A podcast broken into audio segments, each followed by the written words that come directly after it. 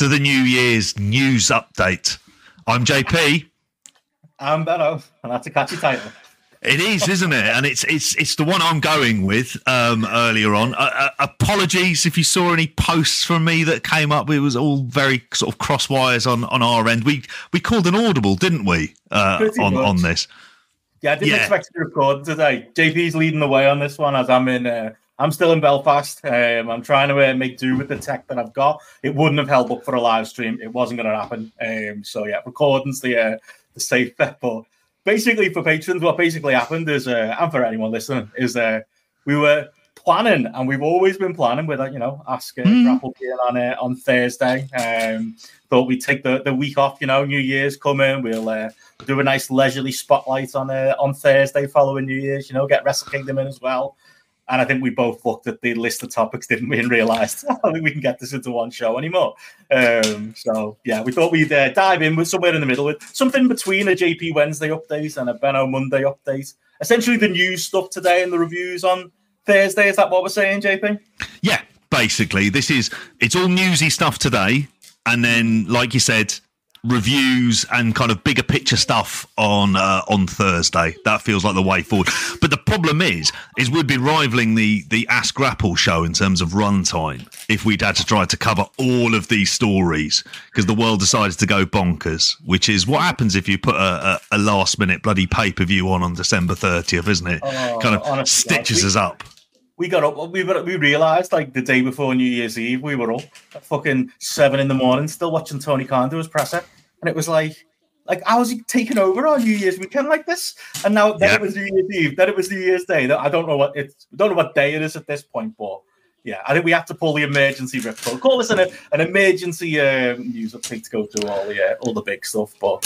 uh, Oh, yeah. like say, we'll uh, we'll we said we'd try and keep this to a tight hour. We'll see how that goes. Um, but yeah, just in case anyone's uh, you know, just to be clear, news update today. We'll get the newsy stuff together, and yeah, if you're looking for our World's End uh, full review um, and obviously Wrestle Kingdom review as well as Dynamite, we'll be doing all that on a special Thursday spotlight, and then hopefully back to normal next week. JP, that's the uh, that's the plan. But we'll see what happens Yes. now and then. CM Punk might punch somebody. You know, somebody might get arrested. Who knows what might happen? None of it's beyond the realms of possibility now, mate, is it? All anything could happen at this stage in the game. I, I kind of expect all of that to happen, and I suppose leading into the news stories, and there's been some very like late developments on this as well. But I think you know we have got like kind of like almost like a special story at the end because we wanted to um you know talk Kurtis Chapman. We're going to leave that towards the end, even if that is like the kind of like the most important story out of all, all of the ones that we've got there. But to start off with something that's been kind of dominating the discourse, certainly dominated lots of the talk all around World's End. And that is the allegations regarding Chris Jericho um, that had uh, that surfaced. This is first of all, um, you know, it, just to, to say about it, this is, you know, there's been some update from it in terms of Nick Hausman potentially backtracking i- in the meantime from this as well. But the idea was that um, that it was uh, Nick Hausman had hinted at some allegations against him, uh, drawn a comparison to Harvey Weinstein, and it had been connected to former um, AEW talent Kylie Rae, who had left quite a while ago, and at a time when she had left was asked was uh you know it wasn't down to anyone and she left kind of relatively amicably there as well. But um at the same time various kind of stories had kind of gone had kind of gone around uh, as well in, in in the meantime.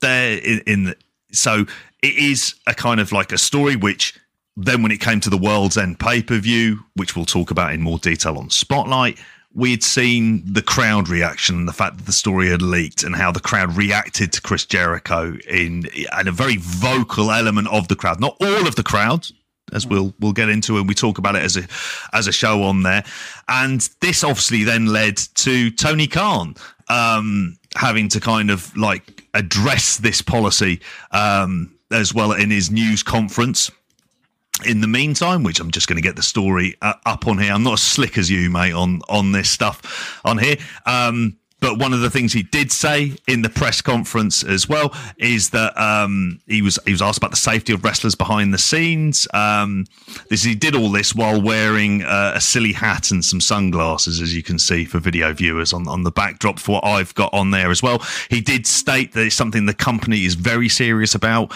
He did bring up the policy uh, that AEW has in place, and if anything of the sort comes to the forefront, they do anything to prevent it in there. So it was kind of rather nondescript, not really talking about it. He said that if anything came to light to him, he'd take it to the disciplinary committee as he has been doing, and that um, yeah, that's the kind of that's everything at the moment for what we've got. We don't know whether or not there is like cease and desists and the rest of it and everything else that's been kind of going out. But yeah, uh, a real shit show. I think is the only only way to describe this, mate.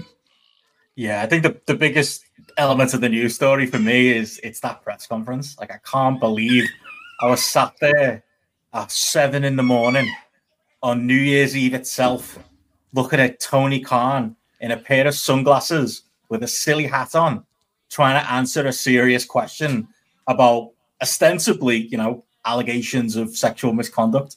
Like the fact that it took like the A- AW's head of PR had to come up to Tony Khan and take the sunglasses and the silly hat off his head so that he could.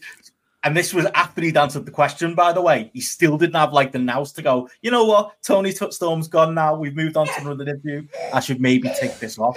Like that sums this entire story up. Like that that that is the level of seriousness with with, with it which Tony Khan has taken the entire thing. Like the you know the allegations themselves are vague, you know, and we are we are relying on you know Nick Hausman's you know talk and tweets and you know offhand comments, which is I agree with everybody. Not the ideal way for a news story like this to break. You know, not no. the most professional way to deal with things. Not I don't think I don't think uh, Charlie feels strongly about this. yeah, think, he does uh, very strongly. Nick Nick Hausman is like you know a pure actor in any way. Um, I do think there's an element of you know he wanted to win this stupid online conversation that he's having with Chris Jericho, which by the way also started on Christmas Eve with Chris Jericho drunk tweeting and all of the stuff with Stephen P. New mm. and, and stuff like that. Like that's the reason this all came out, and that is wrong. But I do think that element of the story has definitely been getting too much attention. And Nick Hausman almost became the story for a lot of people when it was like, I know we're only talking about, you know, heart emojis, but the fact that Kylie Rae seemingly is endorsing this story and seemingly is, you know, making it clear in, on multiple different tweets that, you know, he seems happy for this story to be out there tells you something. You know, it might make you want to read between the lines of, you know, what her thoughts are, or you know, who Nick Hausman might be talking to, or where this story might be coming from. Like there is a genuine news story under it. You know, there is something mm. there. Yeah, Tony Khan trying to yeah trying to play this off and trying to you know, talk about it as you know unsubstantiated reports and try and filibuster about how you know they're the safest company in the world, which feels that felt very Trumpian. You know, with, mm. with, with, with the best at safety. Like, what does that what does that even mean, mate? Like, you know, you were saying a couple of months ago that you were feared for your life from CM Punk backstage. You know, that doesn't answer the question. But but you know, I think could, the questions being asked was massively important. The fact that they were asked made this a bigger news story. It put the pressure on Tony Khan. He made himself look stupid with the hat and the glasses. But at least we got something. Like I would, I would honestly commend the couple of members of the press who had the bollocks to ask this question because it yeah. has made the news story bigger. It's made the Independent pick it up. It's made Tony Khan have to answer, even if he hasn't answered. And by the way, in being completely, completely refusing to say yes or no is a new story in itself. Because if he could just say there was an investigation and Chris Jericho was cleared, then he would say it. Or if, or if he could say there was no investigation because there was no need for one, he could just say it. The fact that he's staying on the fence and refusing to say it I think that says everything in this case. Yeah, I'm I'm com- complete agreement with you there. It is like first of all, you have to ask the question because if you don't ask the question, is why are we having press conferences? Because this is kind of the thing where you know there's not many chances for people to kind of hold his feet to the fire, which he should be. He should be held to a high set of standards. That's something that doesn't happen a lot within wrestling and needs to happen a lot more. And you know, when I, it, I my initial kind of like I suppose it was one of the things that when this story kind of ended up developing, I wondered like I was like, well, how seriously are they going to be taking this?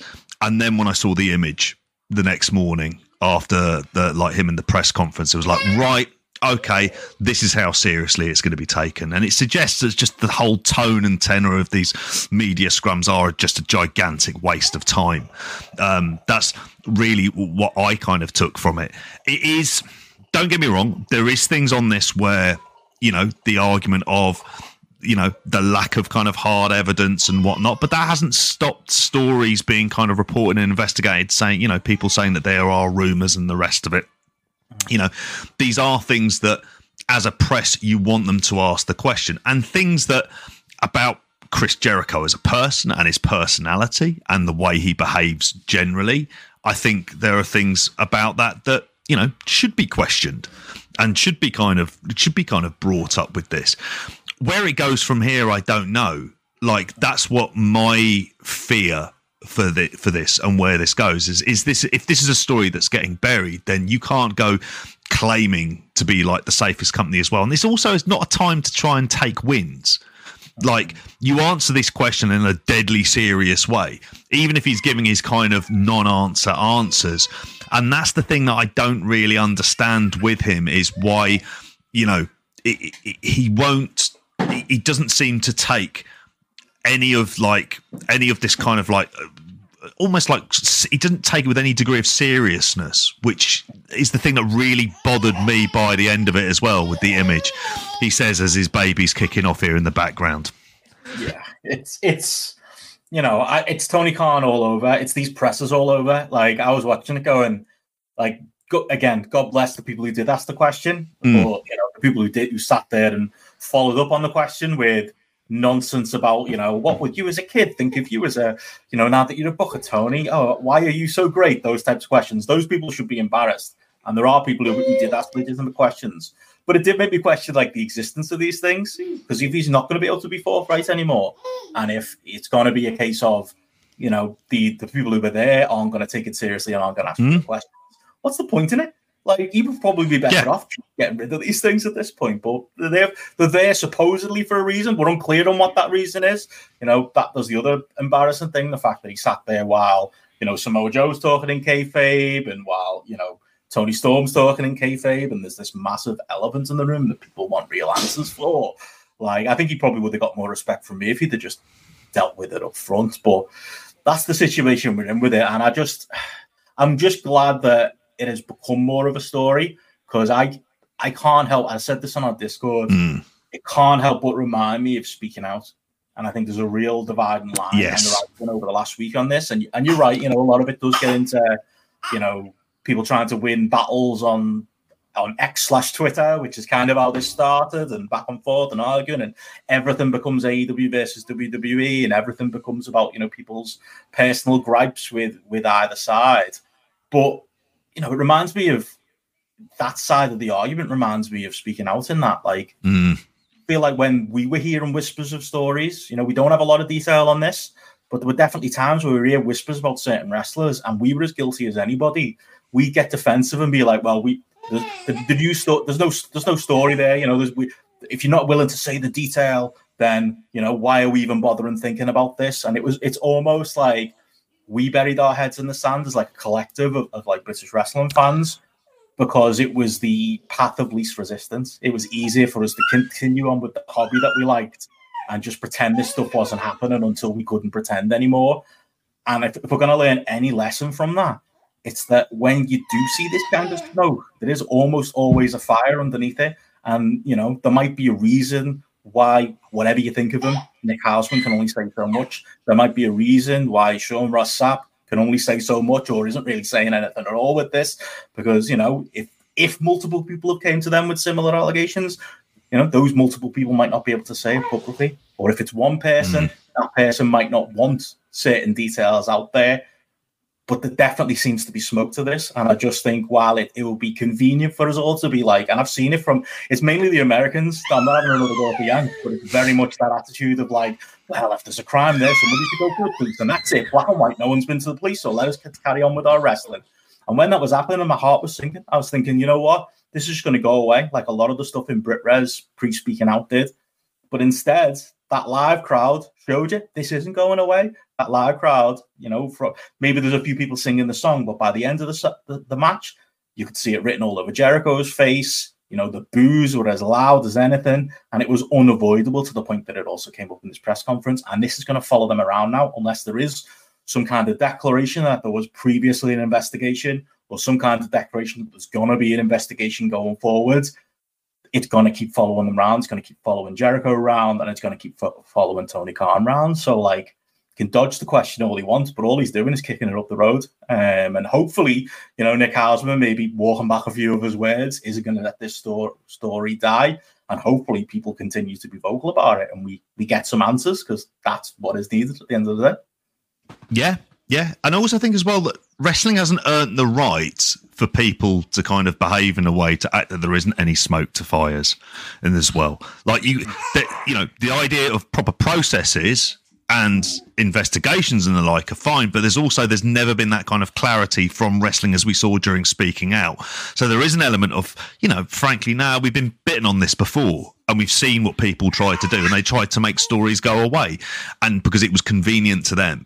And i think this time round for like aew i have always managed to kind of have a, a degree of kind of like a moral superiority about about quite a lot of things to go actually you know that what are your process? And to be kind of really questioned in a way which they're not and have Tony Khan questioned which saying, you know. saying you can go to the disciplinary committee and what? Bryan Danielson can make a call on this?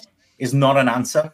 No. To, to, to, something as serious to, to, something as serious as this to something that's bleeding into the shows to something that is you know being reported on the, the independent. If you are going to take that moral high ground and you are going to place yourself as that as that company then you know be transparent, be open, tell us what's happening with this, because otherwise it's going to continue to follow them. Yeah, exactly. I mean, and moving on very, very briefly from this, and I, I, imagine there's going to be lots more about this that we're going to end up speaking about possibly as soon as, as Thursday. It's going to be interesting to see what happens on Dynamite as well. I mean, there was a, a, couple of other notes which leads into a, another story from um, from some of the the the presser as well, which was um, he'd mentioned, you know, sort of paying, like, sort of say, giving his farewells to QT Marshall and um, Rafael Morffi, who have kind of, you know, two of the more backstage figures who've moved back. But he did also say regarding Andrade El Idolo that he said that his contract is up. And as it stands, he doesn't see him renewing his contract. Now, he didn't appear on Raw, unless I massively missed something on there as well he he, he um, did manage to squeeze in his match um, just before New Year in CMLL against Volador Jr. at Arena Mexico as well. I think in front of like sixteen thousand he wrestled in a match I do really want to see on here. Um, there were reports that it wasn't as amicable as what Tony Khan had kind of made out. That in fact there was like a kind of you know quite a, a, a fair degree of disagreements there as well in the meantime as well. But um, that's one of the the kind of stories as well. And I suppose in some way to try and deal with it in a in a kind of uh, uh, a kind of group from this, what has been replaced with um, is stories about Mercedes Moné reportedly being in talks with AEW as well. And this is something that really has taken on quite a lot of steam in particularly in the last couple of days. This was from Fightful Select as well. Apologies because I'm getting all the 411 nonsense that comes up on here. I, have got crypto ads on here, mate, and I've never looked at crypto in my life other than a Bitcoin advert, a Bitcoin documentary that's on Netflix in the minute on here. She was apparently in talks with WWE, but then it was reported that it had fallen through due to like kind of um, what she wanted financially and what she didn't get. Now, there's various kind of takes on that about whether or not she was offered as much as Charlotte Flair, who recently re signed a, contract there as well. Um, it is expected that she will sign with AEW. No one is going to be confirming this. Wouldn't be surprised if we're talking about her appearance on um, the uh, tomorrow's edition of uh, Dynamite as well on here. Um, One source has said that they'd heard M- Moné and AEW were close on terms, but added it's never official until it's official. But also, as another point to, to raise from all of this, um, Mercedes Moné has trademarked a whole load of Moné related puns which would suggest that that's something that's going to be very much happening uh, in the near future. God bless her, playing both sides. That's the way things should be, you know, in in the world right now. Um, and I think that's that goes both ways, you know. With the other story, obviously Andrade, yeah, he wasn't on Raw, but I think that I think a lot of that was purely just Tony Khan taking the wind out of the sails because I think WWE probably thought it would be really it would be a really cool thing to do having you know uh, on the AEW pay on the Saturday and then Raw on Monday, which I hear people describe as being um, like Rick Rude. No, that'd be like Lex Luger. Um, I think that's what it, what what Andrade would be in this uh, modern day mm. uh, wrestling war. But like that's what happens when you've got two relatively healthy companies that are big. People can play them off each other, and yeah. you know maybe more power to them. Like if I'm actually I'm shocked more than anything that the WWE have not been willing to meet Mercedes slash Sasha Banks' price. I think if I was them, I think I would. Um, I think the Andrade story is another one where it's like, you know, if you're Triple H, why wouldn't you do that? Well, wouldn't you take the easy win? You want your company to be the one that's the hot company that everyone's jumping ship to go to, rather than the story being the other way around, which it kind of was for the first few years of uh, AEW's existence. And Mercedes is an example of it swinging the other way. I suppose there's only even with billion dollar companies, so much money to go around and so much budget you can you can waste or, or spend, I suppose, on an individual talent. But I am surprised. I, I'm still holding that. There's so much. There's a lot of you know reporting on this, and I believe Sean Ross Sapp. You know, I think he's he's tied himself to the mast absolutely on this and is saying categorically Mercedes is going to the AW side, but I'm leaving that percentage of doubt because I find it hard to believe that WWE would allow themselves to lose on this. But if they don't and AW get and she's on Dynamite on Wednesday and we're talking about it on Thursday and we talk talk Dynamite, like as Robert said on our Discord, maybe she can drag Tony Khan kicking and screaming into having a, a women's division of consequence. Maybe, you know, dare I say, JP, we might get two women's division segments on it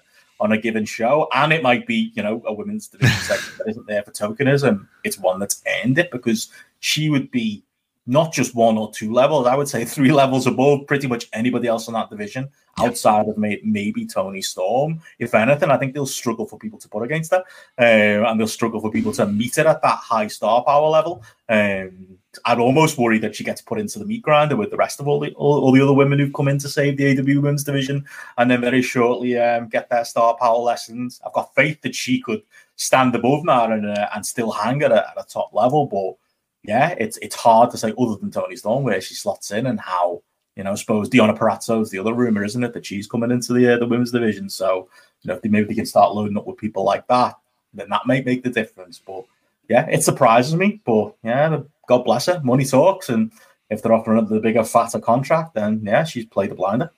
Yeah, and if they're offering her that bigger, fatter contract, I mean, there've been various figures of kind of like I heard six million, which I'm assuming is probably going to be a couple of million for a three-year deal. Then, if you're putting that level of investment in, you're kind of forcing your hand in terms of making sure that she gets the proper TV time and she gets the proper push and is treated as a big, big star. And like you say, there isn't anyone else, and we've seen this in terms of like difference makers and and, and the rest. I mean, we, this is going back to kind of like you know some point raised on the crappies about how the outcast kind of took away the women's division for so much of 2023 the outcast and originals feud and it was just a gigantic waste of time.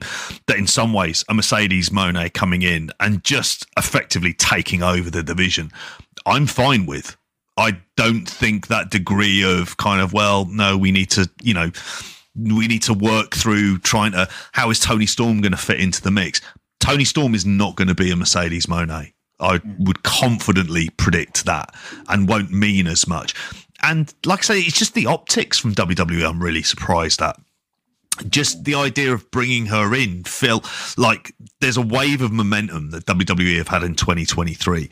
And what they've managed to do and what they've done so well is make the people who are coming in like make them just feel like something, feel bigger, and make AEW feel small in the meantime. as they're selling out shows and AEW are struggling to get like two and a half thousand for a television taping, you know, you look you look at this and you think, okay, there's a like someone like Mercedes Moné who appeared at All In to just have a that's her only appearance in AEW as someone who's in the crowd at Wembley who couldn't go anywhere near, who couldn't be even filmed standing up because she couldn't stand up. because She had a big moon boot on her bloody leg, you know. Instead, it's like this is something that you would say being on the optimistic side, you hope it kind of forces it forces AEW's hand for actually we need to take the women's division seriously, and regardless of sorry, no, no, go finish your thought. No, um, and like I was just gonna, I was gonna go on to kind of Andrade stuff, really. So yeah, if you want to I mean, mention, for me, the newsworthy one, you know, yeah, then obviously Andrade, we'll see where he lands. Hopefully, it's on an NXT tonight, um, and he gets put back there. He's a former NXT champion, not a former uh, main roster champion. One of which we can, uh, oh. two of which we can talk about in a minute. Dragon Lee can't make it, can he? So. the biggest story is what Tony Khan didn't say because it was quite interesting that like he spent a lot of time bigging up QT. You know, he brought up that Rafael uh, Morffi and he brought up QT Marshall and was glowing about, you know, the door is open for QT Marshall to ever come back. He did eventually talk about um, Mrs. Is it Mrs. Nick Jackson or Matt Jackson? Um, Dana Mrs. Massie.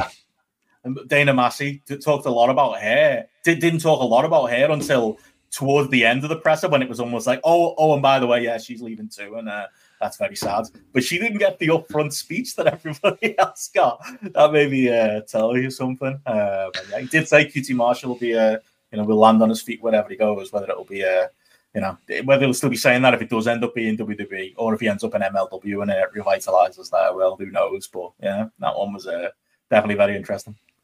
It is, isn't it? It's fascinating for that. I mean, I, I, I think with an Andrade is Andrade should be. I, I just to go to go. The point I was going to raise regarding him is he should have kind of be a cautionary tale rather in the way that Keith Lee is. And again, we we ourselves got excited about it because we could see what potentially you could do with wrestlers like this who haven't been ever been given that kind of level of push in WWE and were never likely to get that level of push. That in fact, there's a reason why these guys are kind of mid card. That when it comes to it, when push comes to shove, they're not the stars that we think they are. Maybe in our heads, they could be that kind of level of star.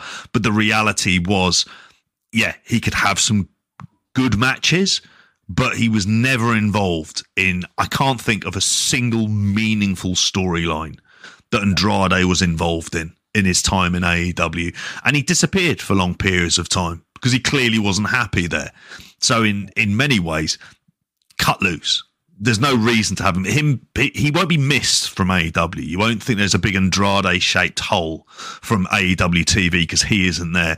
If anything, if you're going to go, you'd hope that any effort for that just goes into Rush in that case. You might you've got under a long term contract and might just be worth the investment in it. Now I have thoughts on Rush that I've always made kind of clear of not necessarily being like the kind of most reliable of people necessarily and somebody who does march to the beat of his own drum. But Andrade going wasn't something I felt sad about at all. It was just like it was worth getting him. It was worth trying him, but he was never going to be like it just turns out he was never going to be the kind of star that people potentially thought he could be. Yeah. So yeah. The, the other like depart well, it's not a departure, it's not real. But like the MJF story is another one we should probably talk about mm. here. Like obviously we're going to save the the Four World's End review for uh, for Spotlight, and you can look forward to most likely me and JP ripping the entire fucking shenanigans uh, oh, apart yeah. um, with Adam Cole, and you know I, I, should be celebrating the Samoa Joe is uh, is AEW World Champion. To be honest, I should be celebrating that. Some for some. How did Samoa Joe end up in London this weekend?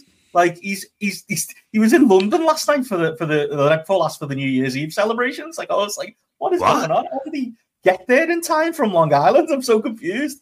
Uh, did he take the belt with him? Did he check it in? And uh, did he just leave the presser and immediately go to like the airport? I don't know how he did it, but he's managed to be in uh, in two places at once as uh, as Joe, and that should be the headline. Um, but obviously, I think we're going to spend most of our time analysing uh, the reveal of the, uh, you know, the devil. Because you know, if you're if you're Adam Cole and you've been uh, biding your time for this story, then obviously the time to pull the trigger was uh, after a match that MJF has already lost, and not when you're in the main event of Wembley or you know any other points in this terrible mm. story. They're going to try and clear up on, uh, on Dynamite. But the other story is they're trying to work us with all these departures and stuff because they have taken MJF off of the um, AEW roster page, um, and they are trying to, I suppose, you know, lean into that um, bidding war of 2024 stuff. Something we haven't had a chance to talk about is MJF's horrendous article that he wrote that it was you know, as as mixed up and all over the place as pretty much all his booking. It was a great look inside the uh, the mind of the man as there were nuggets of good stuff in there, nuggets of crazy stuff, and just generally a jumbled mess, which kind of sums up his uh, as well title run. But yeah, the latest update, isn't it, that he's going to be uh, he's out injured and he's going to be off TV for the time being. Um, and I guess they're going to use that as an opportunity to pretend he's uh, he's gone from the company. I don't even think I give it a half percent chance of uh, of being true um, at this point that he's uh, that he's gone. But yeah, I'm guessing you know the, the injury stuff is the reason why why Joe won the title. As you've got on the screen there, Dave Meltzer saying that this was always the plan, and that Samoa Joe was going to be uh, going to be walking out at World's End, and you know it's the other stuff that was uh, was moved up, but that was always going to be the way. Um, I guess the kayfabe and the real life is true. The physical stuff has got the, the best of him. What he wrote in that article, at least that element of it, is true. And yeah, um, to be honest, I'm quite happy with it. Him off TV for the next while and uh, Samoa Joe as world champion. Um, you know, might be a few years too late for Joe, but I'll take it over the, this MJF shit, and maybe we get a holiday from it all until he's uh, he's fit enough to uh, to come back and uh, and do the big reveal that he is not, in fact, uh, going to be going to the WWE. I think it's it's funny. Like I mean, in terms of the time scale that's been put out there, I know the the report I've, I've got up here from Wrestling Inc. is saying somewhere between four to six months. I'm all right with that.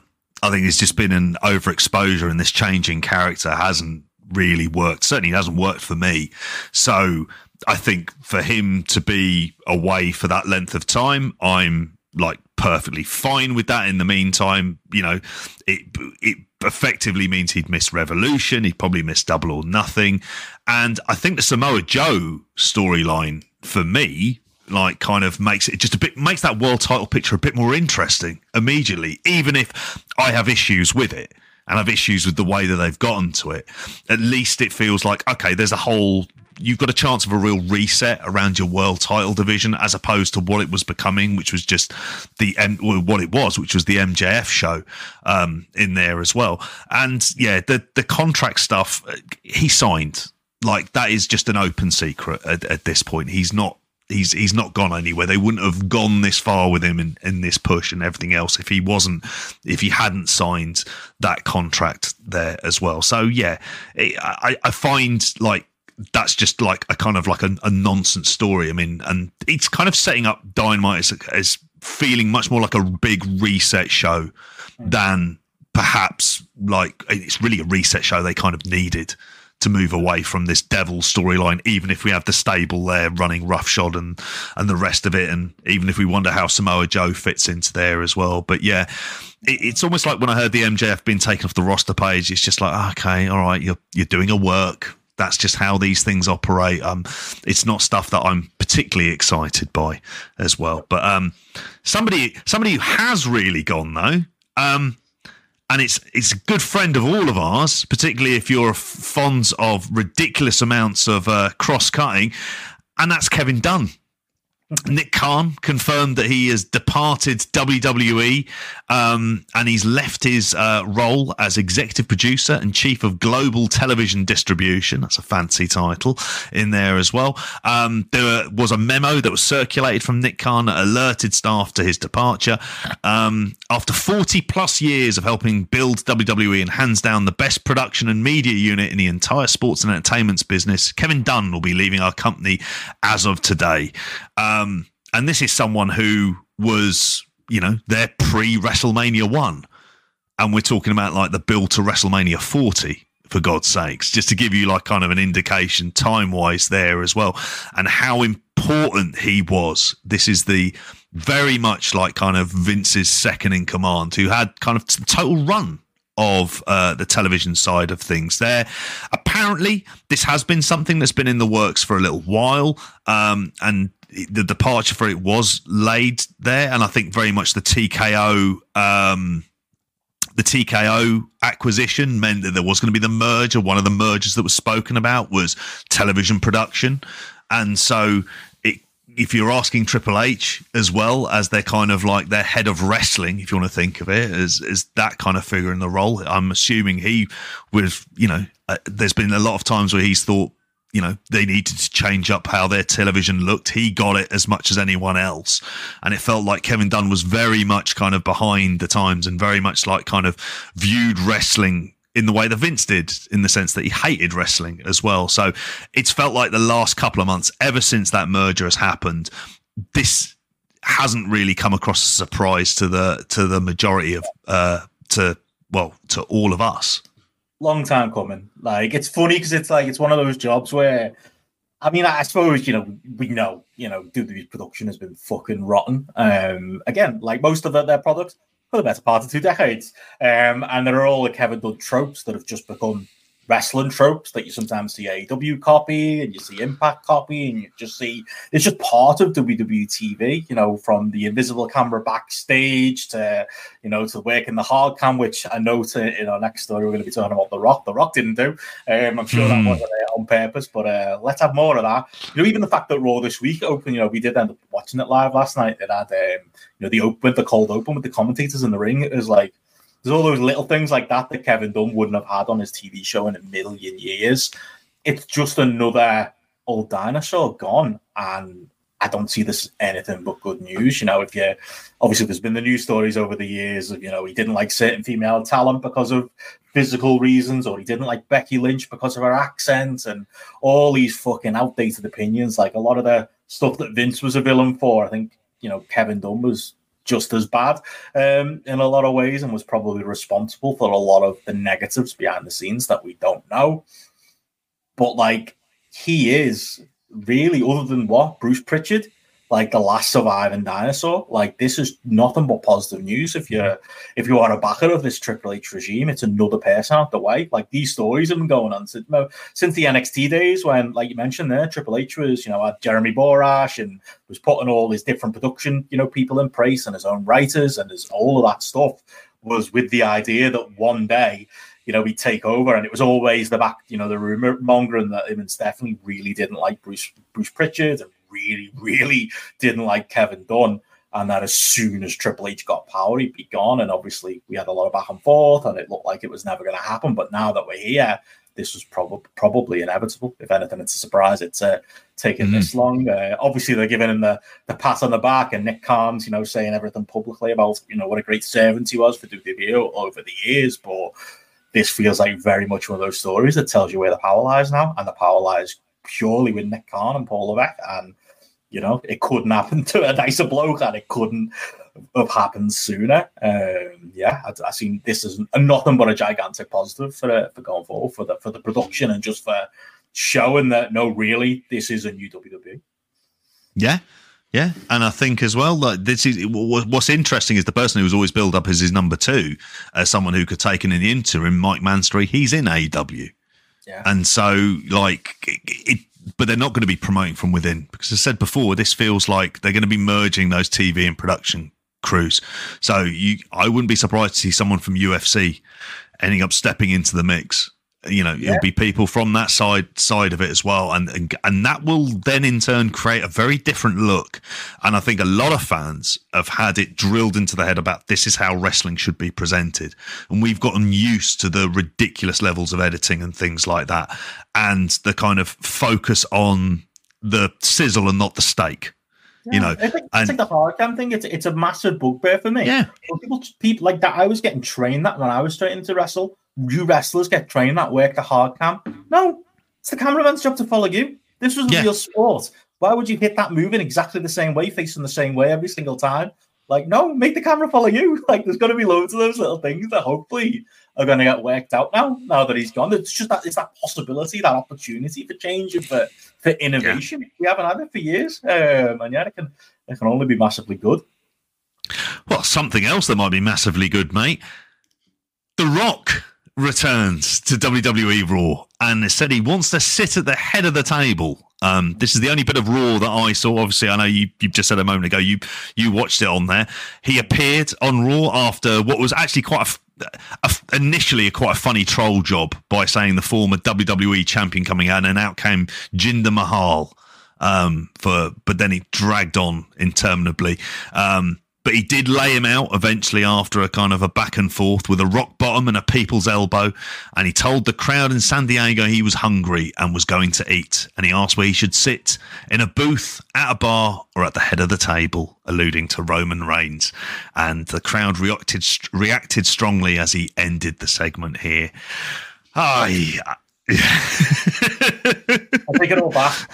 Like, oh, this was so bad, and it was bad in a way that like somehow it was still good because it's The Rock. Like he still pulled it off. Don't get me wrong. Like and, and all we're going to talk about is that line at the end because that's all that really mattered. But he sent yeah. he spent 22 minutes. Like if MJF was doing this, we'd be ripping him apart. It was very, in fact, it was very MJF. You stealing MJF's material, getting like one part of the crowd to sing and the other part of the crowd to uh, to sing something else. If it was not Dwayne Johnson, like honestly, uh, he wouldn't have got away with this. Dwayne Johnson, who by the way is just he's a desperate man right now. It shouldn't shock you that he's coming back. He's trying to go viral with like. Have you seen that that story where he keeps um keeps doing an Instagram post about oh I had In-N-Out burger for the first time. It was fantastic. Three times he's done that. Three different times he's tried to make that same claim. Like he's he's forgotten like how to be a human being. He's just pure PR. Like why would you work a story about having In-N-Out burger for the first time three different times, Dwayne? Like you're that desperate to to hit the news cycle at this point. Um, he's just fucking like it's no wonder he's back. Um, he feels like a very different uh, beast than he did, I think. You know, 10, year, 10 years ago or thirteen years ago when he uh, when he first made his uh, his big return. But he's still the Rock, isn't he? At the end of the day, and mm. yeah, that, that's the thing. I think the, the, way he did it was really good. I enjoyed. Um, you know, Jinder Mahal is Jinder Mahal, so like you know, getting the opportunities for that to be the guy guy who gets squashed by Rock is as good as his year is going to get. So, like, I'm sure he's got no problem with it. Uh, oh, he's peaked in 2024, mate. That's it. He's yeah. done. Now, I will say I was just celebrating Kevin Dunn being gone, and obviously the wonderful uh, progressive uh, UFC production team uh, coming through. Um, but like, there was a bit of jingoism in this, and there was a fair amount of uh, you know America bad um, to it that definitely felt like it was something from a bygone era. But you, you're gonna forgive it when it's the Rock, isn't it? And it was still fucking amazing the reaction and all it leads you to believe is that they're doing this Roman Reigns match. And I can't wait to chat this one with Matty because like mm. I I don't buy that it's gonna be Elimination Chamber, Roman and the Rock. I think people are hanging on to that and being hopeful because it's Australia and it's a big, you know, fucking tens of what is it, like seventy thousand seats or whatever it is. Like it's gigantic. Yeah. Like it's a stadium show and there was all those stories about you know them wanting the Rock, but at the same time, it's in Australia. Like, and you know, the, what what time's the main event going to be hitting the ring? I think I read it's like five a.m. Like the sh- five or six a.m. The show's going to start at two or three a.m. US time. They're not like us, JP. The Americans don't stay up. Like it'd be great for us. It'd be like getting up early for a New Japan show um, on an early morning. I'm actually quite looking forward to it. It's like an early morning WWE pay per view. But I can't. I don't. There's no way that they're, they're going to give the rock away on that, in my opinion. Maybe I'm wrong. Maybe the the Australian Tourism Board money, you know, speaks more than anything, and that's what's happening. But to me, this says nothing other than WrestleMania match rate, and obviously there's knock-on effects for uh, for my boy Cody. I think that's it, and this is where the lay. What is the lay of the land going to actually be?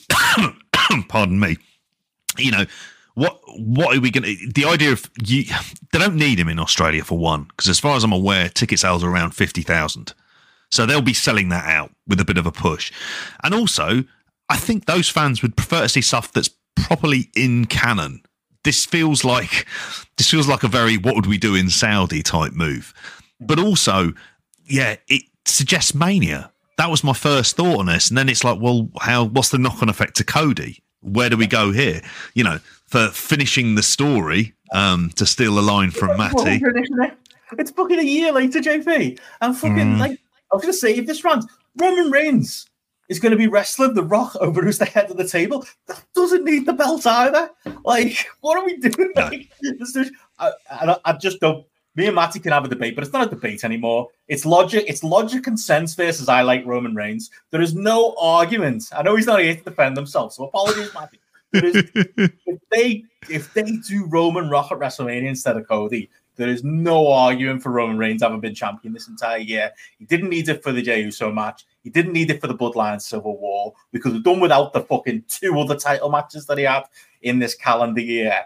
if it all after all that, it doesn't get paid off with a Cody win at WrestleMania, like I think Matty's going to have to take a gigantic L. Uh, I'm sure he won't because, again, I like Roman Reigns and he wants to see Roman Reigns versus The Rock. I'm sure at a at a WrestleMania, but like that that would be the going off a cliff if if we go with that. I've just yeah. got to hope, and I've got to join those deniers. I've got to hope it's either elimination chamber thing. I've got to hope maybe it's a two day WrestleMania thing. Maybe if you want to have some logic to this, maybe you could do as we've talked about before, Rock and Roman on night one. Maybe that means you do the match I'm always after, Cena and, and Cody on night one, and the winners face each other on night two.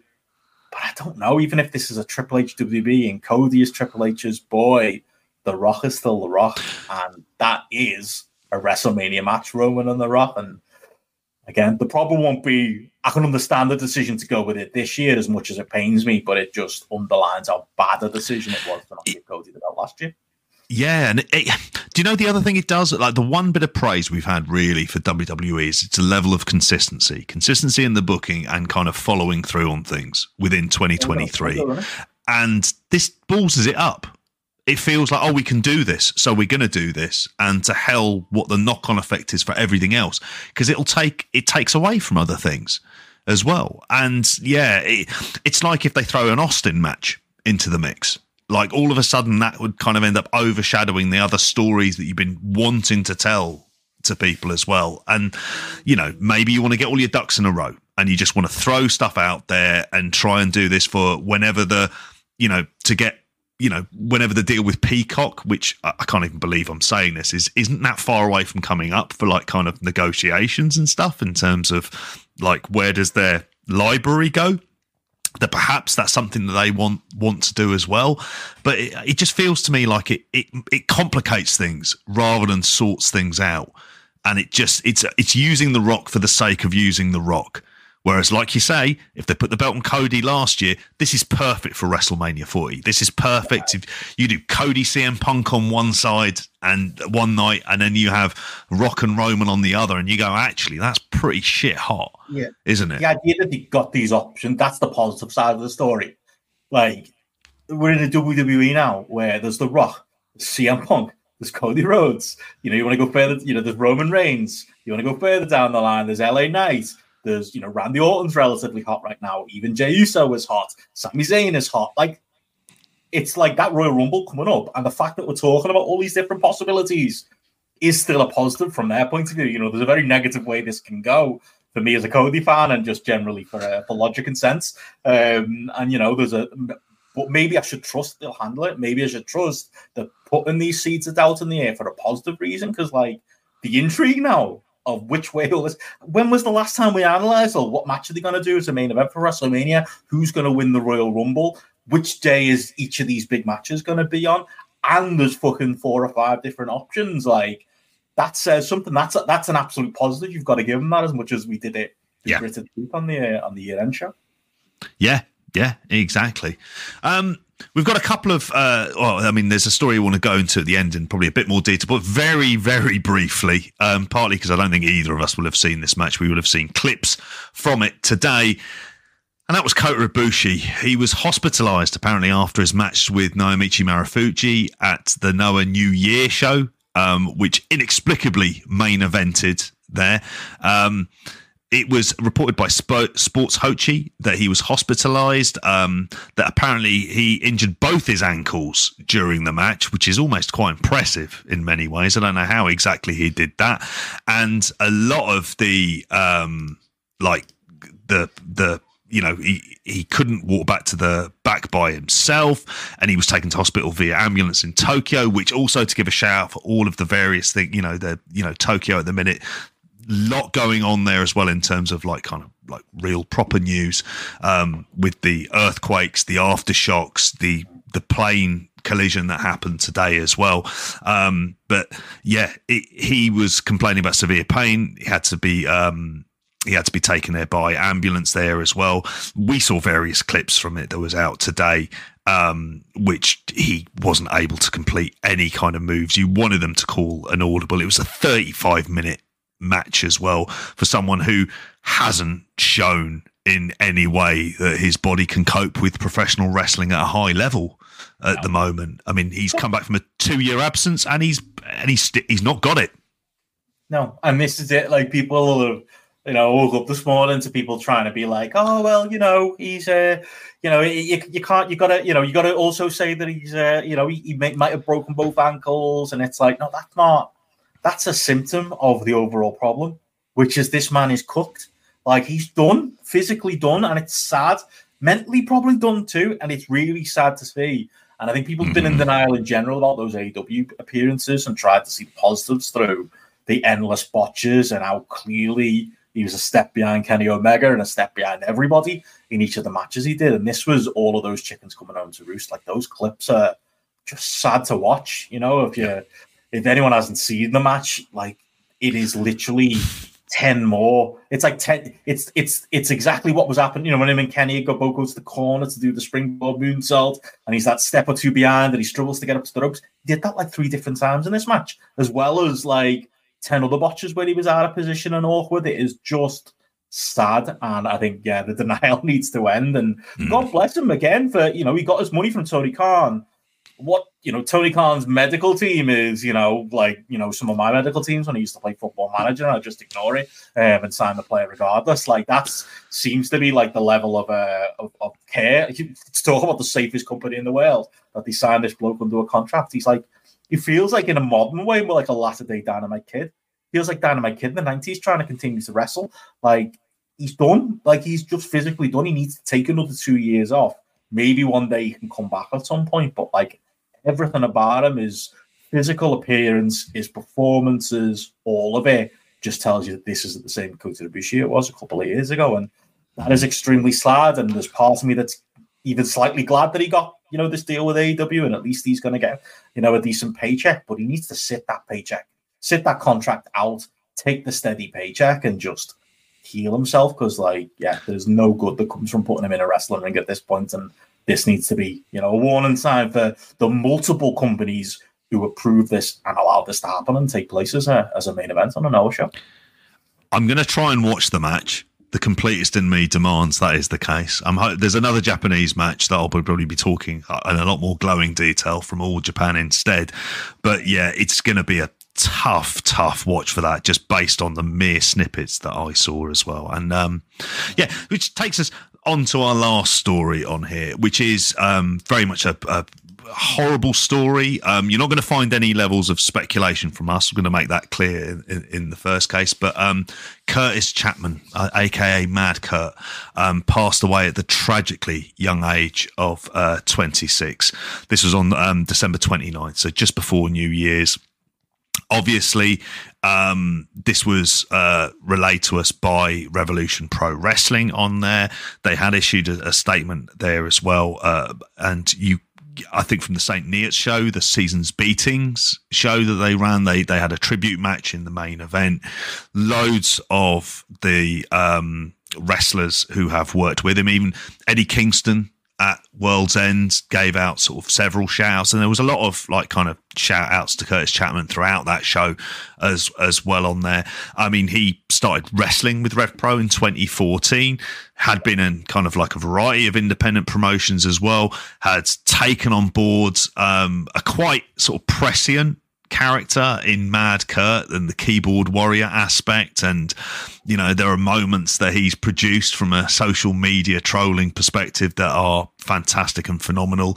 And it's incredibly tragic. And I think, you know, our condolences go out to family and friends because it's 26, absolutely no age whatsoever for this. And someone who we saw wrestle lots of times and had always made an impression on us.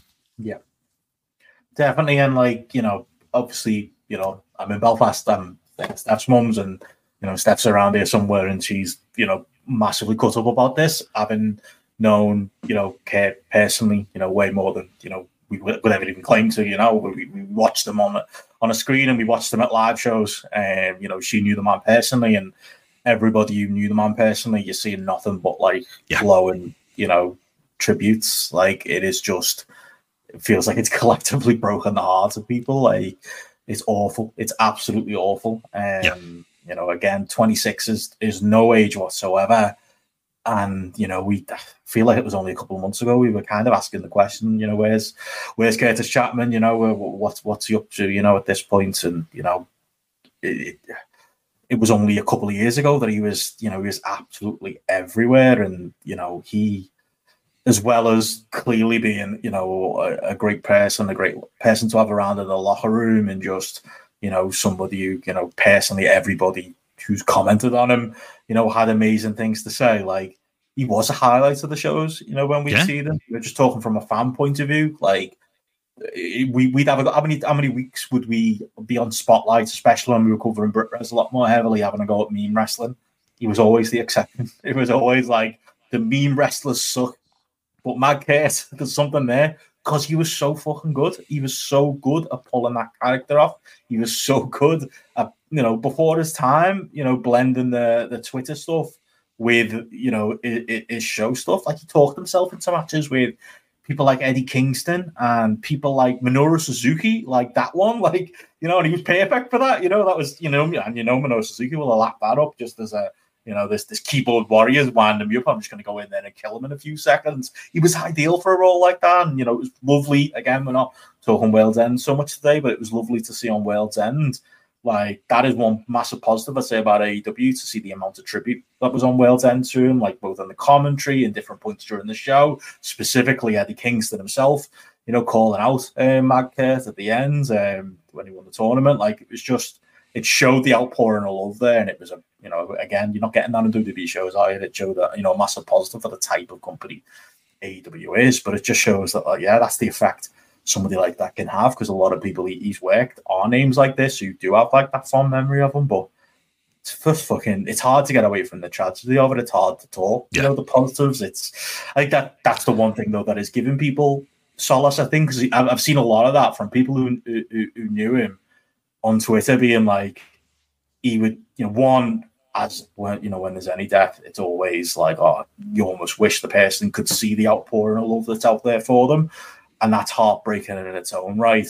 But you know, I have seen a lot of comments of, of people going, they're almost expecting him to, you know, do a tweet like, "Ha, got ya," because that would be the type of thing he would do, um, because he was, you know, so funny and was so, you know, great at pulling you know the wool over people's eyes and such. That's almost you know, speaks to you know how great he was and all that stuff. It's like it feels daft to be saying you know when someone who was 26 has, has died, which is the most important thing here, and mm. God you know God help his family and, and everybody who knew him. You know the, the severity of it is there, but people have been taking solace, haven't they, and bringing up like you know his old promos and his old matches and his old tweets, like you know the stuff where he's like winding up Austin Aries, you know, uh, that, that, that famous line when uh, control your narrative trying to book him.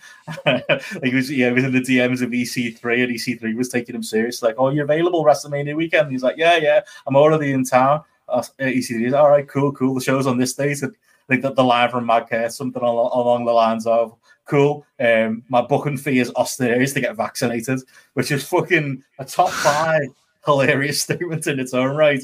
The fact that the follow up is is just you can no longer send direct messages to this person. He's been immediately blocked by EC3. He was a fucking menace. He did that to bit. He was, you know, there's a great post on our on our Discord um, yeah. that, that shares how fearless he was in real life when it comes to much more serious issues than this. But he was fearless in like getting that character over and you know rubbing certain veterans the wrong way um, to get it to get it going and you know being that you know we all remember the not the way comments, and we all remember how we rubbed the uh, a lot of the uh, WB UK guys um, the wrong way, and we all remember like that line that he'd walk where he'd be doing that, and then he'd have to share a locker room with some of these wrestlers. I've seen some of the wrestlers be like, "Fuck, I thought we had real heat," and then we got in a locker room, and he was just this lovely, you know, lad who's just Kurtis Chapman, who's like, "Ha, got ya." Um, like he was so good at that. It was like a, you know, he, he saw maybe there came a point where it was time to, to refresh things and change things up, and you know that that character had a little bit of a shelf life. But like in its in its pomp, it was so good, and there was so much more somebody who's that creative and that bright and has that aptitude for wrestling could have done. Yeah, it's it's it, absolute tragedy, and, and uh, I always to say this line. Oh, sorry, were you were you, were you there when? um he had the, the when the he had the big title win, the big cruiserweight title win, yeah. when they didn't tell him that he was. that was pre the Mad Kurt stuff, wasn't it? That was when he was yeah. just the, like you know, a generic, just been a contender. Now he's a babyface in trunks kind of moment. That's the other big one I've seen people share aside from all the the comedy stuff that is is giving some some relief. And you would like to hope, you know, he'd be smiling knowing that people are uh, bringing up a lot of that stuff. That's the other big memory people bringing up. I saw that, yeah. you know, that picture of him in the ring with the title. If people don't know the story, basically, he's in a multi-man cruiserweight title match and he was winning the belt. And he's very a young babyface at this point, and nobody told him he was going over. So he's small packages David Starr, and the referee counts three, and you get that moment where on his face, his face drops like, "Oh fuck, I fucked up. I wasn't supposed to win here." And then it's Ryan Smile of all people who crawls over to him and hugs him and tells him, "No, that was legit. You're the champion now." And that real emotion that comes over his face, and obviously that image itself of seeing, you know, them two. I think it's with El Phantasmo in the ring.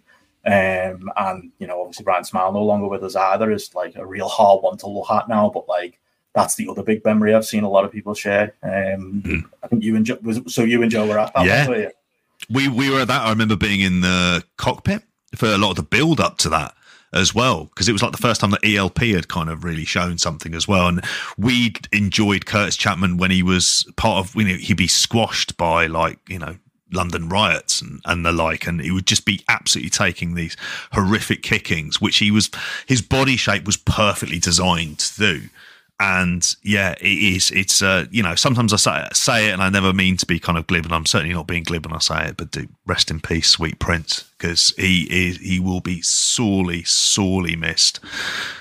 Yeah, and that, that bring, brings us to the end of uh, of the New Year's new show, as I'll be uh, titling this when I when I put it up on the Patreon in a in, in a second for this. Uh, we're not doing the Wrestle Kingdom preview. We'll be speaking about that on uh, on Thursday. And my oh, God, shit. what a Street Great yeah. User's interview. He'll tell you what he thinks of Wrestle Kingdom. Um, Sanada's not got it. Is basically what he no. says. basically, he's, he's, not wrong. Ugh. But yeah, obviously we'll yeah we'll be talking Wrestle Kingdom on uh, on the special Thursday uh, spotlight as well as uh, our further thoughts on uh, on World's End and uh, and Dynamite and uh, and a few other shows and such as well. But yeah, I wanted to squeeze this in just to uh, like I say, it's just we need we so much has happened over the next week, and I imagine more is going to happen over the uh, the next couple of days. But oh. yeah, made sense to uh, to get this in. So hopefully we'll have uh, enjoyed our uh, our quick thoughts on uh, on some of the uh, the stuff going down over the last while. And we'll yeah, we'll see what breaks over the next couple of days. You know, obviously the the Jericho stuff we talked at the top of the show is still breaking, and you know whether it leads to anything. Hopefully, you know the the Nick Hausman somewhat climb down doesn't lead to this disappearing from our from our our news headlines and such. I think you know AWTD take a, a long look at themselves, and hopefully we'll we'll get some more news on that um, before uh, spotlight. But yeah, I'm sure we can uh, we can talk that more on, in detail on Thursday. Let's hope the cunt's not on dynamite. Um, and yeah, um, but we'll see. Yeah, and if you're looking for other content, because obviously we're hitting a new month as well. We'll have the schedule up on on Thursday. Uh, in the meantime, but we have this weekend we're going to be doing uh, another five to one. Um, provisionally titled biggest. Am I allowed to go into it? I think can. Uh, let's wait. Let's wait. it, it's it's probably the, the one we're, we're considering there at the minute is uh, biggest letdowns, um, which is a, a nice tie into the uh, to what we've uh, what we're going to be discussing when it comes to World's End and the uh, the reveal of the devil. Um, yep. So yeah, we'll be trying to do that. But yeah, the full the full uh, full schedule for uh, for everything that's going to be coming up for patrons is, uh, is going to be uh, up this week as well. So, uh, so look forward to that. It's going to be a busy month as always. Oh, um, all kinds of shows. And, if you haven't listened to it already, the other stuff that we had on at the end of December, we've got episode two of Retro, which is now out free for everyone to be able to listen to and watch on YouTube, youtube.com forward slash at GRAPPL. Um, we've got the Grappies and the Crappies, if you haven't heard that, as well as the Ask GRAPPL Christmas Spectacular uh, as well, which is uh, you all know, and, all six hours of it didn't feel like six hours, mate. It was fucking brilliant. I loved recording. That was yeah, it's been great to get the feedback. A lot of people saying it kind of keeps it keeps its uh, momentum going for a full six hours, unlike a Tony Khan uh, AEW pay per view these days. Yeah. So yeah, uh, work through that again if you haven't, and if you if you did this, it you might get a nice surprise uh, an hour in for uh, for long term. Yeah. Uh, was it Ask GRAPPL or was it Ask Rev Joe? You might find out if you. Uh, hey.